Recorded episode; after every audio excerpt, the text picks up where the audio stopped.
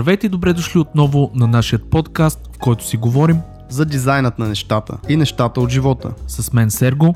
И Антон.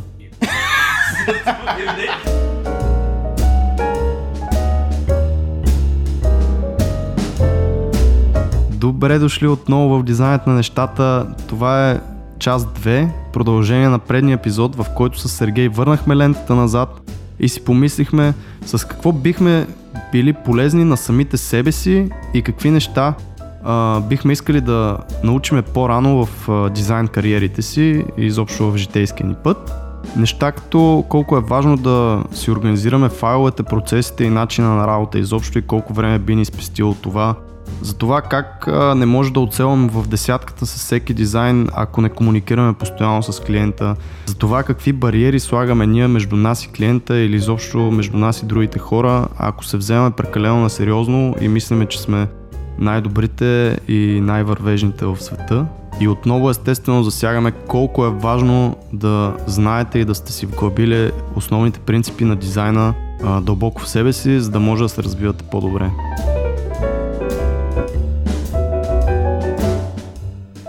Здравейте и настана време за епизод номер 2 от невероятните ни съвети към младия дизайнер и може би какво трябваше да избег... избегнем ние. Ага, епизод номер 2, но всъщност е епизод колко? 20 може би? 21 мисля, че се пада или 22, не знам кой е подред. Няма никакво значение. Хора, важното е, че вече сме горе-долу около 20 така. Е, много се радваме, че успяваме все още да ги записваме.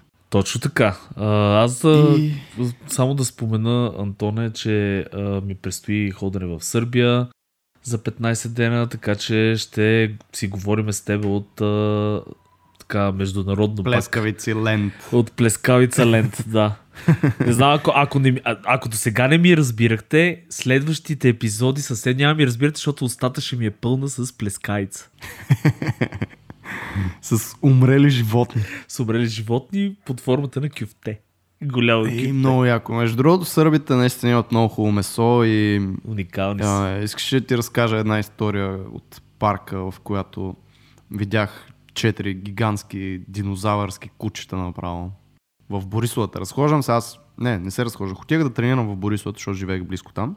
И както си ходя с слушалките в ушите, изведнъж гледам пред мен тичат, ама се набират такива едни мускулести, три огромни ротвайлера, човек. Ама черни, такива черни, огромни, масивни, ето трицепс, бицепс, всичко им е Аз като бих на се. Арнолд, човек. Ако го видя Еми, това. аз, аз веднага се стъписах, спрях човек, защото те като се набират направо, като им падне лапата на земята и то под тебе бати едва ли не се тресе, нали? В смисъл, доста такива внушителни животни. И такива вече ме наб- наближават, нали, трите и ги гледам те с едни жилетки, такива полис на самите жилетки и просто ме подминах. Аз такъв се стъписах, просто замрях на едно място и те от двете ми страни ме заобиколиха и продължиха да си тичат. И после видях пича, който беше с една мацка и той всъщност ги водеше. А, такова поговорих с него просто, така стана ми интересно, защото са огромни кучета. Аз не бях виждал полицейски кучета в България преди това. Се оказа, че той е човека, който всъщност се грижи за тях. И това са три, мисля, че бяха три, да.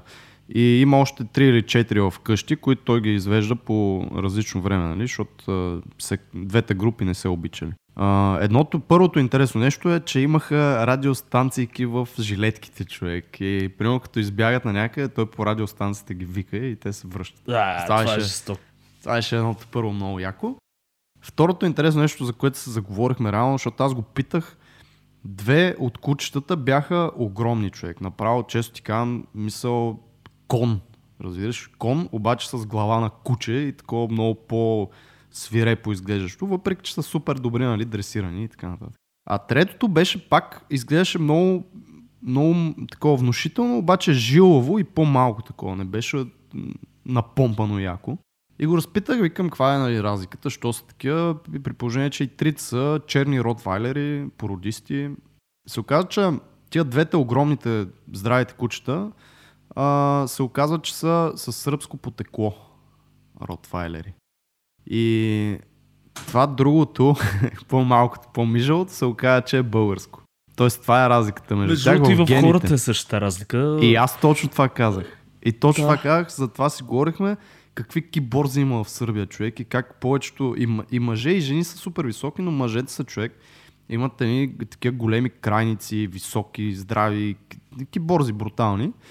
И той спомена, че една от причините според него е, че месото, храната и яйцата, млякото са и много по-добри.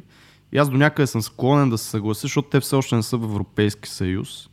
И до голяма степен имат едни... Собствено а, производство, най-вероятно. Собствено да. производство, да. И не е толкова регулирано от един конгломерат, нали, като Европейски съюз, дето а, ти налага абсолютно всякакви рестрикции и си гледа собствения гъс. Нали? Това само ми предстои, братле, да го вида в интерес на истината, но най-вероятно. Така че ще... очаквам да, да, се върнеш на помпан, брат. Поне 2 метра висок. Киборг, такъв. Поне 2 метра висок, висок да. прав, хубав мъж, брат. И да махнеш тази коза брадичка. Ей, значи прав, хубав мъж от ти камер е възможно. По-висок също. Между другото се надявам да направим едно епизодче с тебе и с небезизвестният Дарко Маркович, който може да го гугълне, ако не сте го виждали. И това не е а, Дарко Марков, който просто сме му сложили ич, ич накрая. накрая. Това е реален сървин. Аз е реален сървин, концепт артист много добър, известен с никнейма си Дармар. А, така че надявам се на развален английски да направим един бегал епизод. Ще чуете Сергей как говори на английски. Това не трябва да се изпуска, между другото. Mm. Уникално е. Само заради това даже да го чуете, Уникално. според мен трябва просто да си го... А, трябва да си позволите да, да усетите този... Да, ще се обогатите много. Тази благенка. Абсолютно. Житейска. Добре. Идеално. Та какво ще си говорим, Антоне, днес? Ти почти а, имаме, имаме от предния път да си продължаваме разни точки, които си бяхме записали. Това ще е едното. Другото, бего ти споменавам, InVision вече имат InVision Studio за Windows. Цак, цак! Леле!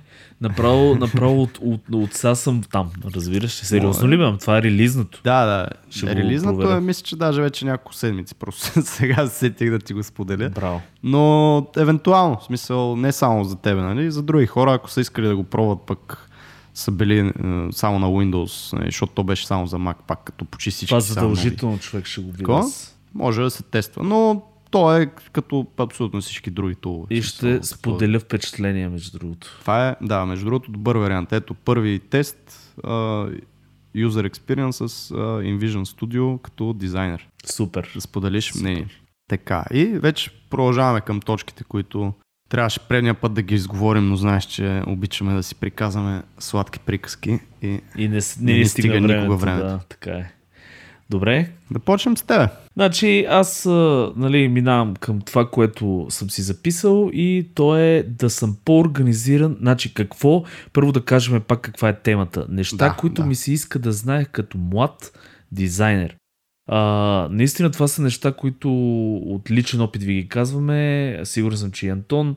А, минали сме през тях и ако можете да се учите, така да се получите от нашите грешки и да използвате тия работи, ще спечелите само според мене. Ние по трудния път ги разбрахме, поне аз лично, с много губене на време, с много... А... По дългия, да. Аз даже не би го нарекал труден, okay, но определено по дългия. Да. И моята точка е да съм по-организиран от към файлове, именуване и кое къде се намира. Значи аз имах много голям проблем в началото с uh, това да си оптимизирам uh, как да го наречем, то, аз го наричам хигиена на работа по принцип, защото то е свързано и с леярите в фотошопа, примерно, леярите в иллюстратора, ако щете. Тоест как да си структурирате винаги работата, така че ако седнете вие самите след 3 месеца, да не се чудите кое какво е, кой го е правил това. Има едно много готино меме с а, а, един пич, който отваря една картинка на, на Photoshop и казва кой го пак го е правил това нещо, нали, който он е кадърник и после, нали, back in time, 3 месеца по-рано, той самия го е правил. Реално. Много яко. Та, това ми се е случило и аз бях малко неорганизиран в началото, като всеки може би прохождаш дизайнер. Нямах изградена система да си наименувам леяри, нямах изградена система самите файлове, което е най- неприятното, защото като мине някакво време, човек забрави и по какво е работил, и къде се намират нещата, и ако няма готина структура, ще има проблем. А, сега ми е като втора природа. Примерно, аз имам едно много готино нещо, което го бях видял от, а, между другото, от а, шефа на Ала БГ, а, който при много години ние мой съученик живееше в техния блок, ние се познахме тогава с тия пичовете с това братя а, и това БГ, мисля, че е тяхно. Та, той си беше, си кръщаваше още тогава папката работната лаб, лаб от лаборатория, нали? Лаборатория, mm-hmm. всъщност така мисля, че се произнася. А, лаборатория. И аз от тогава го взех това нещо и примерно последните, де я знам, 8 години, всичките ми работни папки се казват Lab. И а, примерно аз знам, като видя папка Lab, вече си е дори поне съм мултикомпютърен, т.е.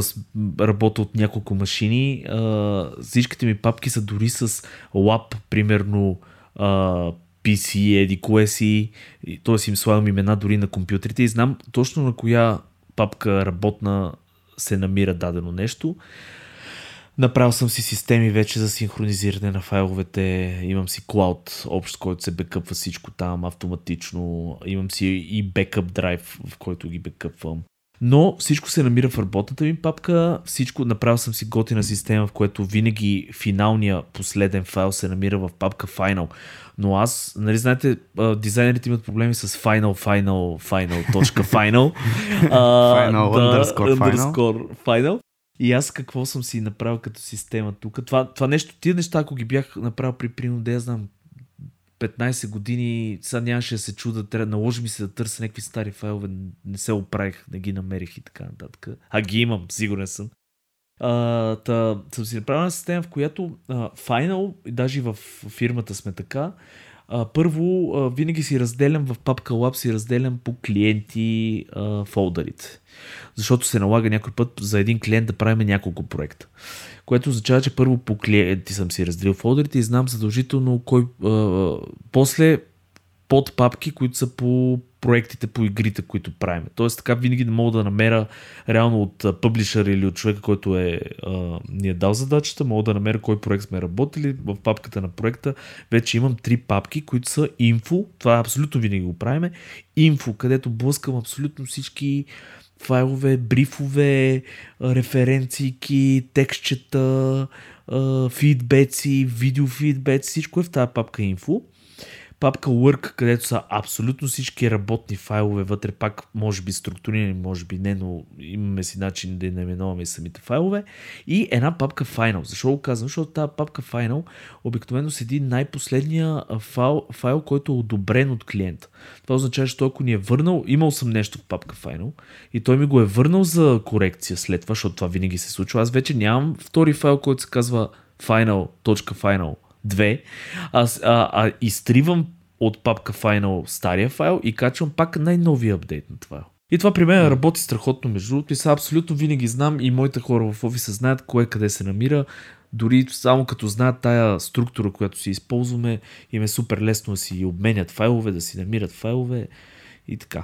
Та това ми е моето нещо, което казвам, че организирането е много важно във всичко общи Това е един много добър съвет, който и аз мога да въведа, може би от тебе. Защото аз пък съм доста неорганизиран, знаеш. И леери и всичко. Затова те обичам. Затова те обичам. Да, да. Еми трябва да има и такива хора в света, човек. Не може всички да сме организирани и всичко да ни е ясно къде е какво. Аз използвам яко сърча на мака, между другото, който е супер powerful. Тоест, а, това е една от разликите, примерно на macOS и на Windows е, че Search е брутален, Spotlight за Mac или Alfred, който аз ползвам. Доста удобен, но съм с две ръце съгласен просто с тебе, че най-малкото няма да чувстваш то хаос в главата си, когато знаеш, че всичко ти е подредено. Тоест, колкото и да, и да не, не го усещаш на, на момента, много често в главата ти някъде отзад стои това, че примерно имаш някъде хаос или че нещо не си подредил, направил, правил. И според мен влияе. Аз се опитвам да съм организиран, просто много не винаги се получава. Абе- Но се опитвам определено. А между другото, гледай колко е лесно. Човек трябва просто да помисли за една малка да седне, системка. да, да. Лека системка, развиеш? И евентуално да се адаптира с времето, защото нали, ти като седнеш, ако нямаш опита, защото ние го говорим за младите хора, младите дизайнери, които все още нямат чак толкова изграден опит в това нещо. И като нямаш опита, ти може би ще забравиш за някоя папка, да кажем. И въпросът е да си достатъчно адекватен, след време просто го а, промениш това нещо, да го добавиш и да продължиш да си го използваш вече в апдейтнатия вариант. И да се система. изгради навик най-вече. Навици. и Абсолютно. това. Аз естествено имам нещо подобно, смисъл, нали, не казвам, че съм съвсем дезорганизиран. Примерно имам си винаги а, папка Materials, имам си папка Info, това, което ти казваш, имам папка Communication, Work и така нататък. И се опитвам да не, да не правя Final V2, Final V3. С а, Sketch в момента е доста удобно, защото всичките страници, целият сайт е на един файл, Едно, както и да. с артбордите сега на Photoshop последните години. Преди си спомням какво беше. Беше абсурдно, човек. Някакви 30 фотошопски файла за някакво малко сайтче, в което примерно различни стейтове също ги правих понякога на отделни файлове, защото е по-удобно от към за девелоперите да видят е това е стейта на тази страница в такъв образ, а не да е в група вътре в Layer. Както и да е. Чакай да не разтягаме пак лукуми.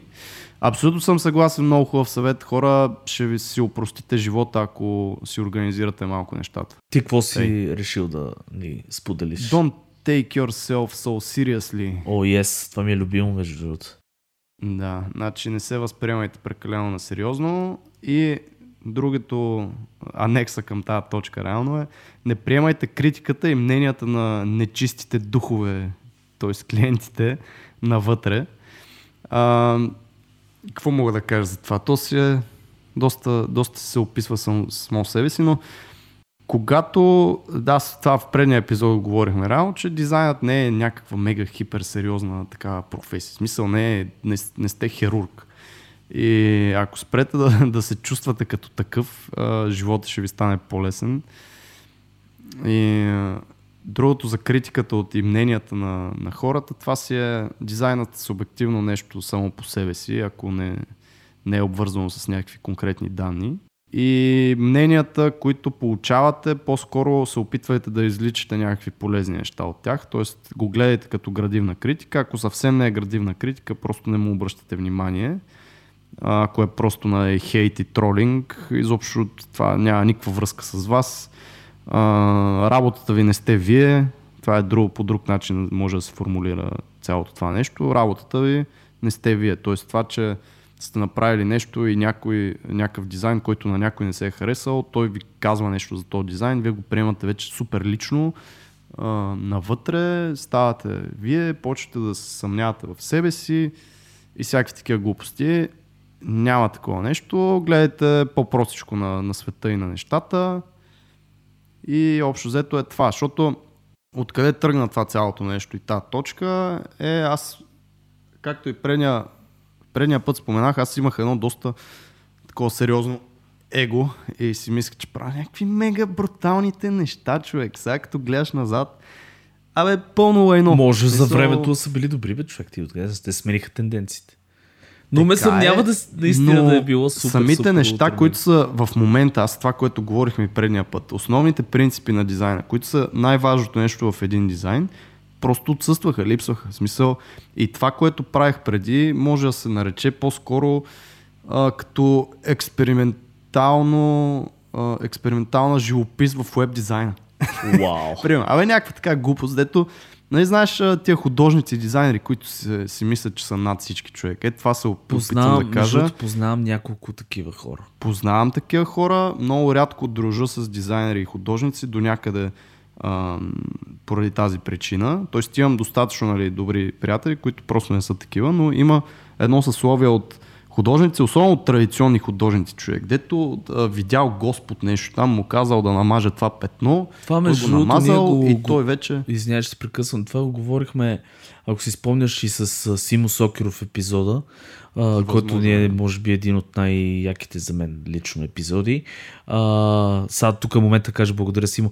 Но това го говорихме, че това училищата, за съжаление, го налагат художествените, защото там, примерно, по мое време ни се набиваше в главата как художници сме, ние сме уникални, трябва, ние сме над хората, толкова сме добри, трябва музата да дойде от небето, mm. да те целуне по челото.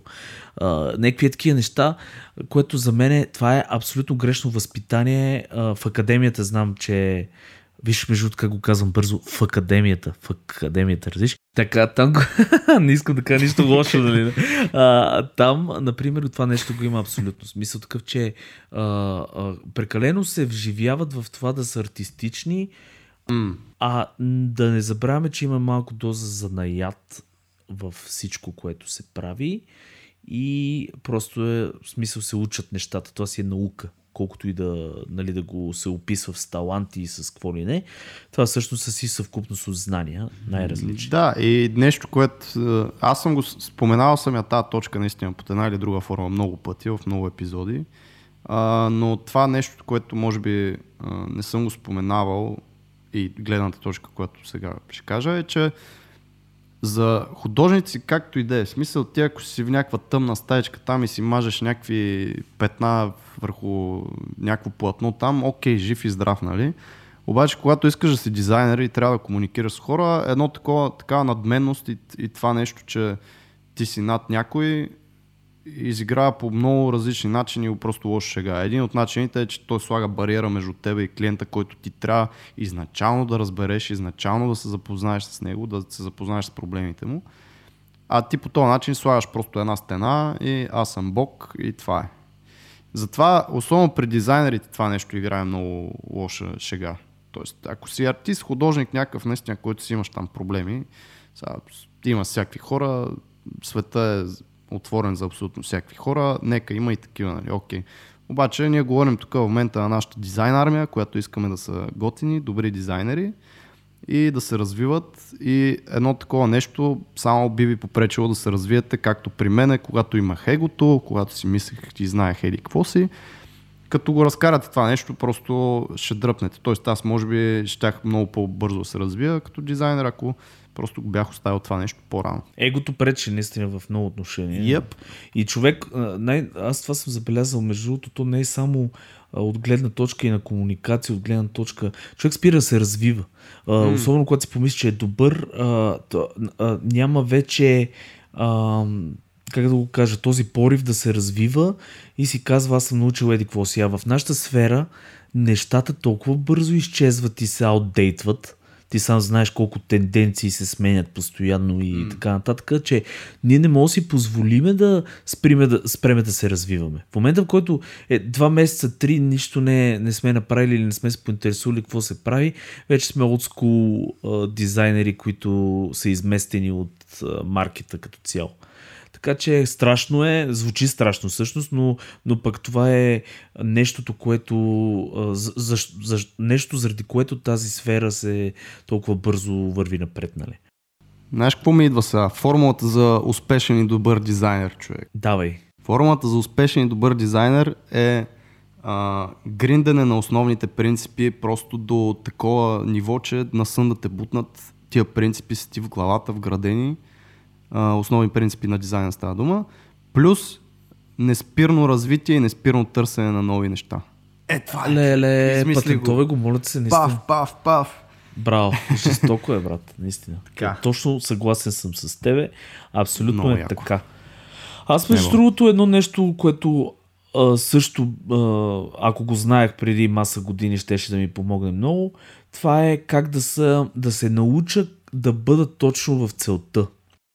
Какво, какво имам предвид? А, а, нали, както си говорихме, дизайна не е точна наука, не е нещо, което да ти кажат а, затвори тия 6 капачки, ти да ги затвориш точно, нали, да ти покажат по кой начин и да си си свършил работата. Дизайн има много а, мислене и от страна на клиента, и от страна на изпълнителя, дизайнер, а, много неща, които не са казани, пък понеже е абстрактна работа, а, хората си мислят обикновено говорят на различни езици, това съм забелязал. Клиента говори на един език, дизайнер говори на друг език и малко трудно се разбират. Па той имал предвид това, пък всъщност ти си разбрал това и така нататък. Мен това ми беше голям проблем в началото да разбера какво, не точно какво да направя до а, степ, всъщност а, доколкото как да го направят така, че клиента всъщност да е удовлетворен и да е подходящо за продукта и да е абсолютно нали, в десятката това нещо. А, в началото нали, това ставаше при мен обикновено с... А, то е съвкупност по принцип с комуникация е едното, т.е. да се помъчите да разберете какво има предвид клиента, но обикновено клиента, както стана въпрос в наш предишни епизоди, и той самия не знае понякога и трябва да види нещо. А, предложение е второто нещо, което ти трябва да го провокираш, така че в процеса на работа той да, е, да ти обясни реално какво иска да се направи. Третото, примерно, може да е анализ на маркета и така нататък. Но аз тия неща не ги знаех и а, в началото се опитвах насляпо да стрелям с някакви дизайни такива. Правя някакви дизайни, гледам някакви неща, вада някакви избори и проблема ми какъв беше? Проблема ми беше, че чаках до последно а, преди да инволвна а, клиента в процеса. Тоест, показва ги нещата на финален етап. С две думи казвам. И това, Такова това е, е, ето ето го, такова. готово е. И оттам естествено ти знаеш, в повече случаи, особено моите дизайни, когато нямат опит, се получава, че не сте оцелили най-вероятно това, което иска клиента и той ми го връща. И като го върне, беше жестоката драма. Ама как така той ще ми го връща? Ама аз положих тук 6 месеца труд, примерно в кавички, образно казано, а, за да го направя, какъв е той, това, това. Истината е, че после разбрах, че това наистина е комуникация, дизайна е комуникация изцяло и ако клиента не е е въвлечен в проекта от самото начало и в процеса най-вече на работа, ще страдам. И аз затова започнах да въвличам клиентите си на ниво базови скици, дори на ниво текст. Смисъл такъв първоначален разговор, който си се обясняваме какво имаме в предвид. После някаква бърза скица, за да потвърди той това ли имаш реално предвид и аз дали съм го разбрал добре. После идейен, идеен проект, който му показва преди да съм почнал да дизайнвам аз какво, си, какво ще дизайнвам. Ние го наричаме в нашото студио Idea Moodboards. Тоест ние реално с примери от интернет, с а, скици, с някакви такива неща, които не ни костват някакви ми, те я знам, много малко време, ние показваме на клиента какво ще направиме. И той вече като види някакви картинки, мозъка му почва да работи, ние с текстове ги обясняваме тези неща. Примерно пич, искаме да направим 3D, да има карта в фона, която да е триизмерна, не като та, примерно. И това не означава, че ние ще копираме едно към едно стила и прочие неща, но просто му показваме примери, които той гордо в главата да си сглоби ние в каква насока ще вървим. И ето тия малки стъпчици, тая комуникация. Значи комуникацията ми куцаше супер много в началото, за да съм точно в целта и в един прекрасен момент с няколко такива разговора, с няколко неща, вече почнах да изчиствам какво ми е необходимо, за да разбера какво да направя, така че и клиента вече да е наясно аз какво ще правя, а не да ме чака и такъв съпрайс, съпрайс, нали, смисъл, идва някакъв а, пакет с панделка и отвътре мога да е бомба, примерно. Нали. А, и така. Та това, Да, това е такъв. да... Та-да! Та-да, колко яко, бум. А, ми, това пак до някъде според мен е и майндсет и трябва да се шифне на хората мисленето, защото аз така си го представям, може би защото при мен се е случило, не съм много сигурен, но си представям, че много хора не комуникират постоянно с клиентите, просто защото ги е ам, страх да не им досаждат или да не им пречат в де, през деня нали, и така нататък. Докато ако си обърнете мисленето в посока на това, че колкото повече ги въвличате в този процес, толкова по-добре и за тях, защото ще се стигне до едно решение, което на тях ще им е наистина полезно и на тях наистина ще им харесва и те ще си продължават нали, живота с песен. То тогава просто ще, ще ги въвличате наистина много по-често, а не дават ви заданието и след две седмици се появявате там на имейла, ето ви картинките, бум. И нали, какво е това? Изобщо ние друго искахме, не знам си какво. Случва се много. И при мен се е случвало и все още понякога се случва, не, не сме застраховани, но колкото повече комуникирате на различните етапи с клиентите, толкова по-голям е шанса да, да оцелите наистина това, което им трябва и което искат. А и все пак не забравяйте, че те са хората, които поръчват музиката. Малко или много те плащат за, е, за това, което ще им дадете, така че за тях е по-добре да знаят какво правите, защото са по-спокойни, а не накрая му изтърсите, ей, нали, тук 3000 ябълки искам, защото а, примерно си е, готов съм. Его, его, дай плати ми. И той такъв, ама чакай, човек. 3000 ябълки. Образно говоря, не говоря пари. Ти в вашето ваш студио ние, ябълки ние ли така, получава? Така, човек. В смисъл, в, на размени две овце. Не, не, добре, с такова хелти звучи. Да, Здравослов, да. Здравословно студио. Абсолютно. А, тук втората ми точка, която съм записал, между другото много добре влиза точно след твоята точка, е презентацията е толкова важна, колкото и самия дизайн. А, или може би не толкова, но много е важна. Да кажем 68%. Вау! 68,5. 68,54. А, това, което имам в предвид, тук е естествено презентацията на края на проекта. Първо, за пред клиента, това как ще си представите работата и второ, във вашето си портфолио, ако все още имате портфолио. То от не знам дали знаеш. Не знам. А, всъщност, да, това е една, от една друга тема, от едно нещо, което четох просто. А, за представянето пред клиента е важно, на вас ще ви отнеме много, много малко време и, и апсайда на, на това нещо, което ще им представите добре презентирано е много по-голямо, отколкото това време, което вие ще отделите за него. Тоест, а, направете го в мокъп и опишете си решенията, става дума, че ти като ги въвличаш тия хора на, в дизайн процеса, на всеки етап просто това ще го правите. Тоест, описвайте си решението, правете готини мокъпи, представете ги по начин, по който клиентите ще ги разберат, а не просто един JPEG картинка на някаква статична страница, без никакви стейтове вътре. А, това е другото. Като правите веб дизайн, покажете, разчупете, ако подавате статични PDF или JPEG си, раз, разчупете, примерно в навигацията сложете hover state на някои от менютата, след това hover state на някои от бутони, бутоните в самата страница. Това е едно добавено нещо, което им показва как би работило това, тази страница. Тоест, по този начин, като подхождате по-умно към и по-клевър нали, към а, презентацията пред клиента, той ще го разбере по-добре, и съответно няма да ви откаже, защото просто не е разбрал дизайна. А ако ви откаже, това ще е просто защото наистина не му харесва или не е неговото, или не сте оцелили, както ти казваш нали, в предната точка, че две седмици ви е няма, бам, идват с някакви картинки, ми не е това. И вече колко става дума за портфолиото ви, нали, където също го представяте. А, сега дизайнът е пак една такава професия, която не е, вие не сте да знам, някакъв там, лабораторен учен, който пише научен труд и който колкото и грозно да си оформи тия 60 страници научен труд, той пак ще бъде намерен и ако е достатъчно качествен самият труд и самата работа, ще бъде оценен от тяхното си там общество. Дизайнът е нещо, в което посреща подрехите и това е факт, затова е важно да го представите по един такъв полищ, хубав начин и никой, колкото и добри решения сте намерили, колкото и добър дизайн сте направили, ако, ако не го представите по готин начин, няма да, да ви обърна достатъчно внимание. Или няма да обърна толкова внимание, колкото ако го бяхте направили по правилния начин. Това е. Абс... е абсолютно, абсолютно е така.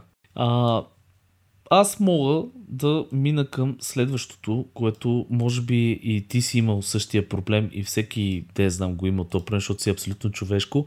Това е овертинкинга или прекаленото мислене, чудене, премислене, мъки, пречи. А, това е също нещо, което при мен беше голям проблем в началото. А, всички знаем за този проблем, ние сме говорили много в нашите епизоди за белия лис и така нататък, ама то не е само това.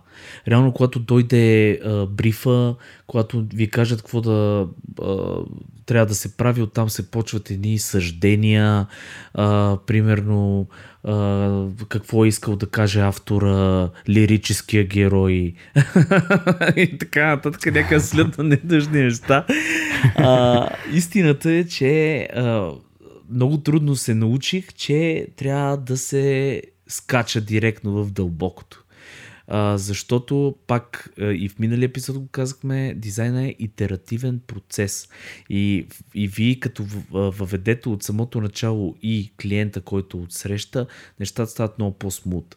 И ако се премисля някакви и си водиме някакви такива съждения, какво е искал да каже, еми дайте да го попитаме всъщност, защото трябва да, трябва да, трябва да, да се мъчиме да мислим или как да започна, примерно, ами просто почнете. Мисля, толкова е, то е толкова лесно. Само да те прекъсна да. тук за нещо. Е това точно, че се чуете какво е искал да каже нали, клиента. Пак а, една причина, която виждам да не го питате е, примерно, вие да не изглеждате а, компетентен и нали, да си мислите, че това, че ще го питате, ще му паднете в очите, че не сте го разбрали, което е пълна глупост. Не е така, Пак да. това е за негов бенефит, за него по-добре, за клиента е по-добре и нали, in the long run в края на проекта и за ваше е по-добре, но в случая за самия клиент е по-добре да вие да го попитате и да разберете какво иска да каже, а не да се чудите и да се седите вкъщи, нали, да, да го обмисляте и да правите някакви тези. Да. Сори. Та, добре го каза. И другото, което аз бих съветвал е в моменти, които наистина не знаете какво да правите, а, опитвайте с минимум ефорт, с минимум усилия да направите нещо, което пак да го покажете и да си за комуникация. Скица. Не дайте да се мъчите да правите полиран, финален, ултра, мега гига, якия дизайн, въпреки че не знаете какво трябва да се направи, защото почти винаги може да ви го върнат и сте загубили само и времето на клиента и вашето време. Но, да се върна нали, на овертинкинга. А, проблема с овертинкинга е, че ние като цяло хората сме, а, нали, това е човешко, да баунсваме от различни идеи, а, да се въртиме покрай, то, това е креативността всъщност, се въртиме покрай страшно много а, разсъждени неща. Това си е човешка черта. А, едно време бях чел е, някакво проучване на някакъв не си спомням Масачузетския, не знам си какъв университет, а, някакъв професор беше написал труд. От Магадан. От Магадан. да, това мога да използваме. Магадански университет. А, някакъв професор а, беше написал цяла статия как е направил със ред проучване и така нататък, след, а, стигнал до следния извод. Значи, ако давал задача на студентите си, която е абстрактна, говориме нещо, което няма ясни граници в него, mm-hmm те мислили много по-зле. Резултатите били много по-кофти. Защото почвали да баунсват точно през а, различни идеи, да се връщат, да се чудат това окей ли е, не е ли и така нататък.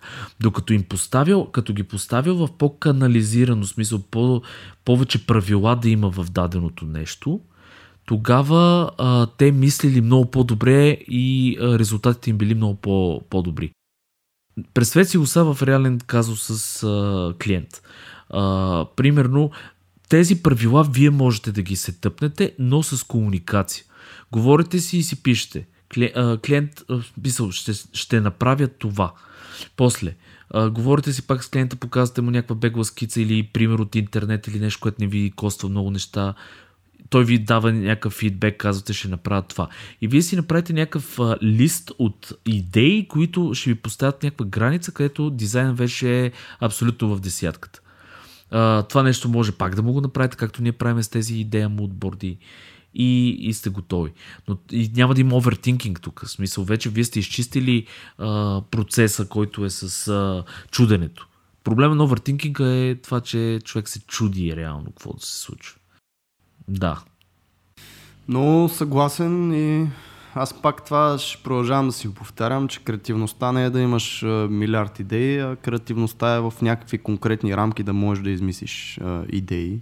Тоест да. да имаш да имаш някакви рамки, а да не си та артистичната личност, която прави мъзни само наляво и надясно.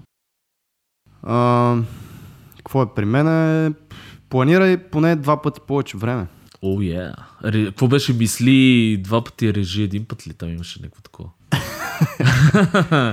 За... Нямам това предвид, но да, и това може също да се обърне като съвет. То това си е а, бабин съвет, който е в, не само в дизайна, на всяка. Тоест, планирай а, преди да преди да правиш каквото и да е.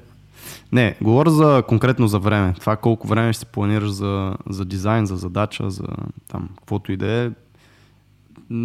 Аз, аз лично съм много, много ми е трудно на мен да ги планирам тия неща. В повечето случаи винаги underпланвам, т.е. казвам, ще ми отнеме една седмица, отнема ми седмици по на две. И затова просто от изначално аз за мене си вече просто планирам по две. Ако си мисля, че ще е една седмица, просто казвам две седмици. Това е хитро между. Тоест, а, да, как се казва, overestimatваш. Но, точно, да, за времето. За Както, времето. нали, то е хубаво да и за пари и за всичко, но конкретно за времето при мен е най-големия, най-голямата болка. Затова и наистина като нямаш то прешер от време, малко по-свободно почваш да мислиш и нали, има си плюсовете и минусите. Вие пак може да се зададете лично за себе си една седмица, но за пред клиента, за да не прескачате там крайните срокове, просто му кажете два пъти повече време. Освен ако не са назор, не мисля, че някой има конкретни а, проблеми с това нещо да, да се правят по-дълго нещата. Да, готи съвет. А, знаеш какво е? Сега за първи път в ефир Антон ще отиде до туалетна. Идеално. Така че Сергей ще продължи да си говори сам тук. Доста, Доста доста, човек, доста sorry. готино. За годинките е така. Е, сега, аз, аз съм бързичък. така Добре, няма еми аз ще мина към следващото. А, Давай. и това е колко важно е да мислиш, а не да копираш. А, значи имайте предвид хора, че всеки малко или много копира по някаква форма. В смисъл, копиране, то дори може да е подсъзнателно. А, идеята е такава, че ние сме заляти от информация и гледаме ArtStation и Behance а, всеки ден, а, дизайни по улицата, защото като ходиме по улицата и виждате билборд, виждате какви неща. И тия неща се набиват, особено ако е готина идея тя се, или нещо, което ви е впечатлило, то се набива дори и подсъзнателно. И като седнете в компютъра да работите, вие това нещо го показвате, го изливате върху а, вашия дизайн.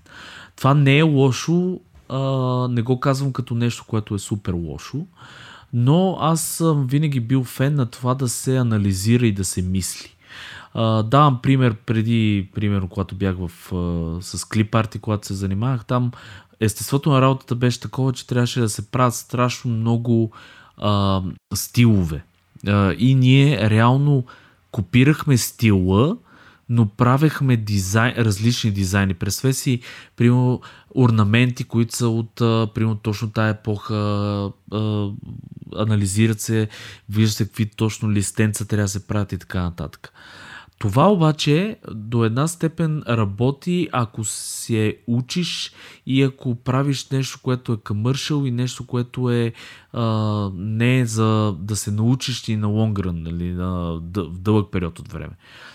Това, което съм повече фен е не да копираш, да гледаш и да правиш, защото най-модерното, което виждаме в момента е излиза някакъв нов стил, някой му е хрумнало нещо готино. Значи имаше, ако си спомняте, преди години един стил с едни пирамиди, всеки пляскаше едни пирамиди. А, не знам, Антоне, спомняш ли си го този стил с а, пирамидите и триъгълниците, графично дизайнерския? Преди години, дето все- всеки пляскаше едни триъгълници такива с кръгчета вътре.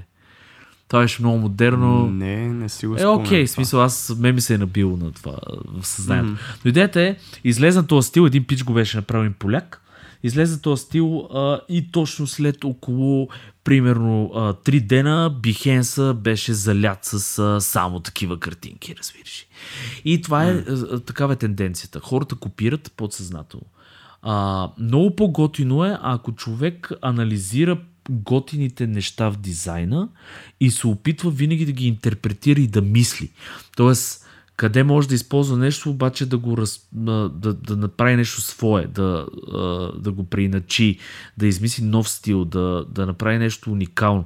А ако човек си го налага това като...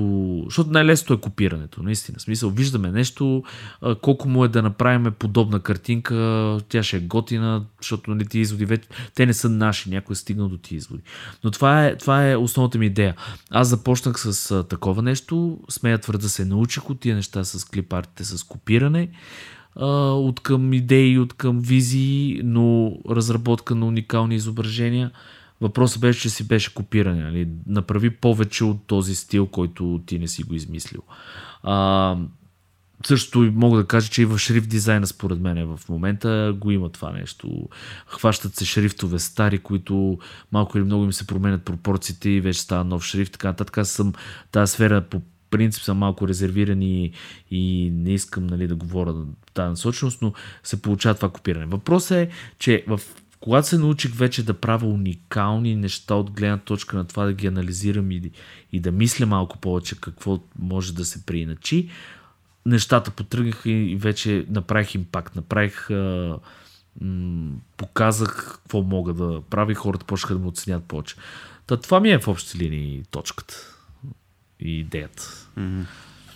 Ти имаш ли да добавиш mm-hmm. нещо, че сме към края и на този епизод? Mm.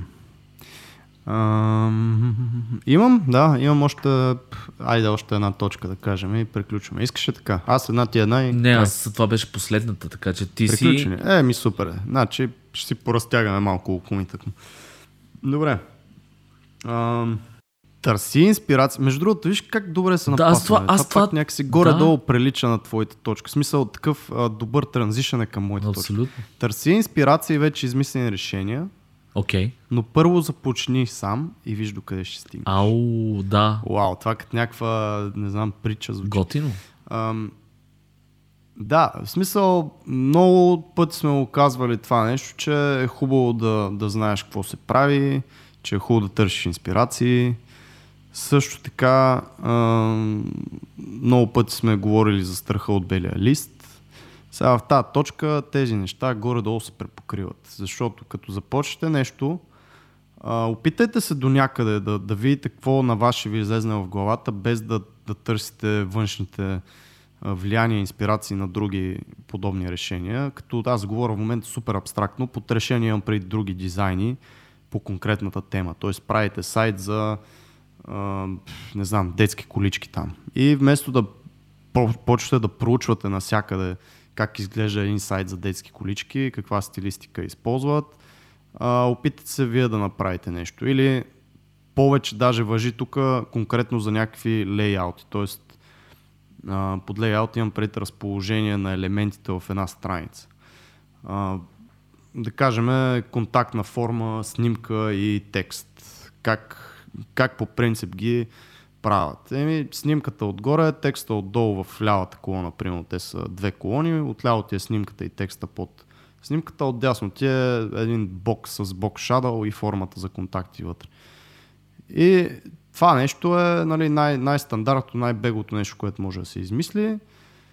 Вие преди да почнете да ресърчвате как по креативен начин са ги правили хората, почнете ваши си лейаути да правите. Примерно 10 лейаута на как могат тези три елемента да бъдат завъртяни. А, огромна снимка за бекграунд с а, оверлей отгоре на, на формата или пък а, снимката да се кропне в някаква форма там, да знам, параграфа да е някакъв огромен с 32 пункта, примерно, текст и формата да е хоризонтална само, примерно, поле за име, имейл и там а, окей, то беше контактна, значи трябва да има и за меседж. Формата може да бъде с голямо поле за меседж, с много малко поле за меседж, което да експандва, като го натиснеш. Всякакви такива неща.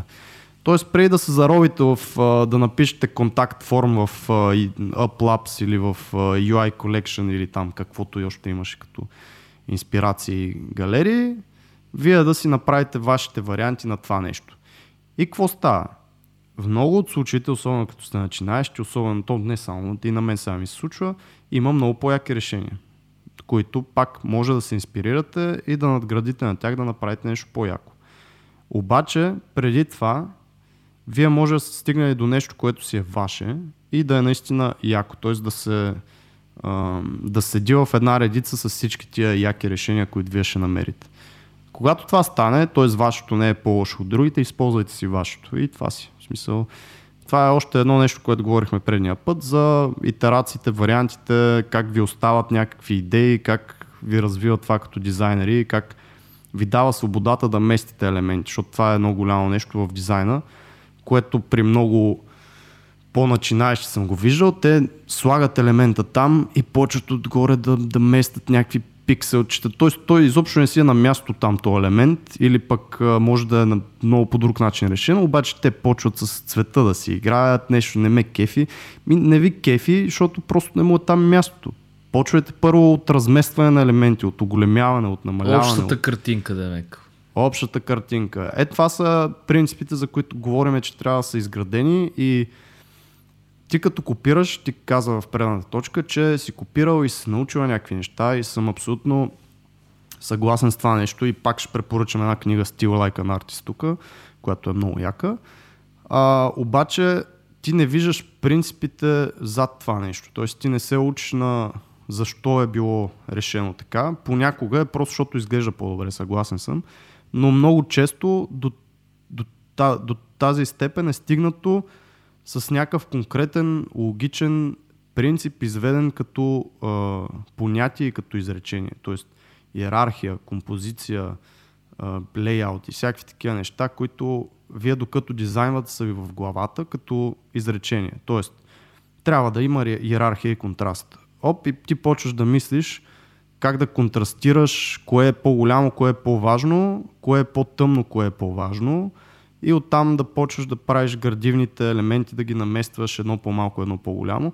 Но ти в главата си имаш то принцип. Т.е. знаеш, че трябва да има иерархия, знаеш, че трябва да има а, първа точка на фокус, знаеш, че трябва след първата точка окото да се проведе към втората точка на фокус. Това са основните принципи, които биха ви липсвали, ако просто копирате някакви картинки.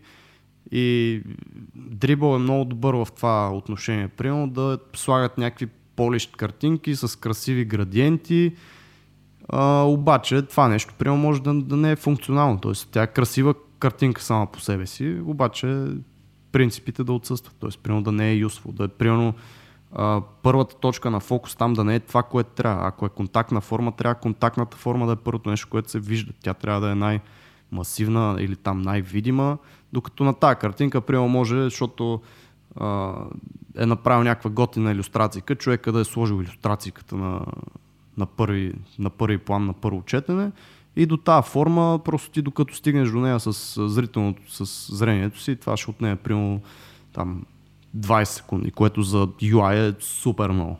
Абсолютно. И така. Абсолютно съм съгласен с тебе.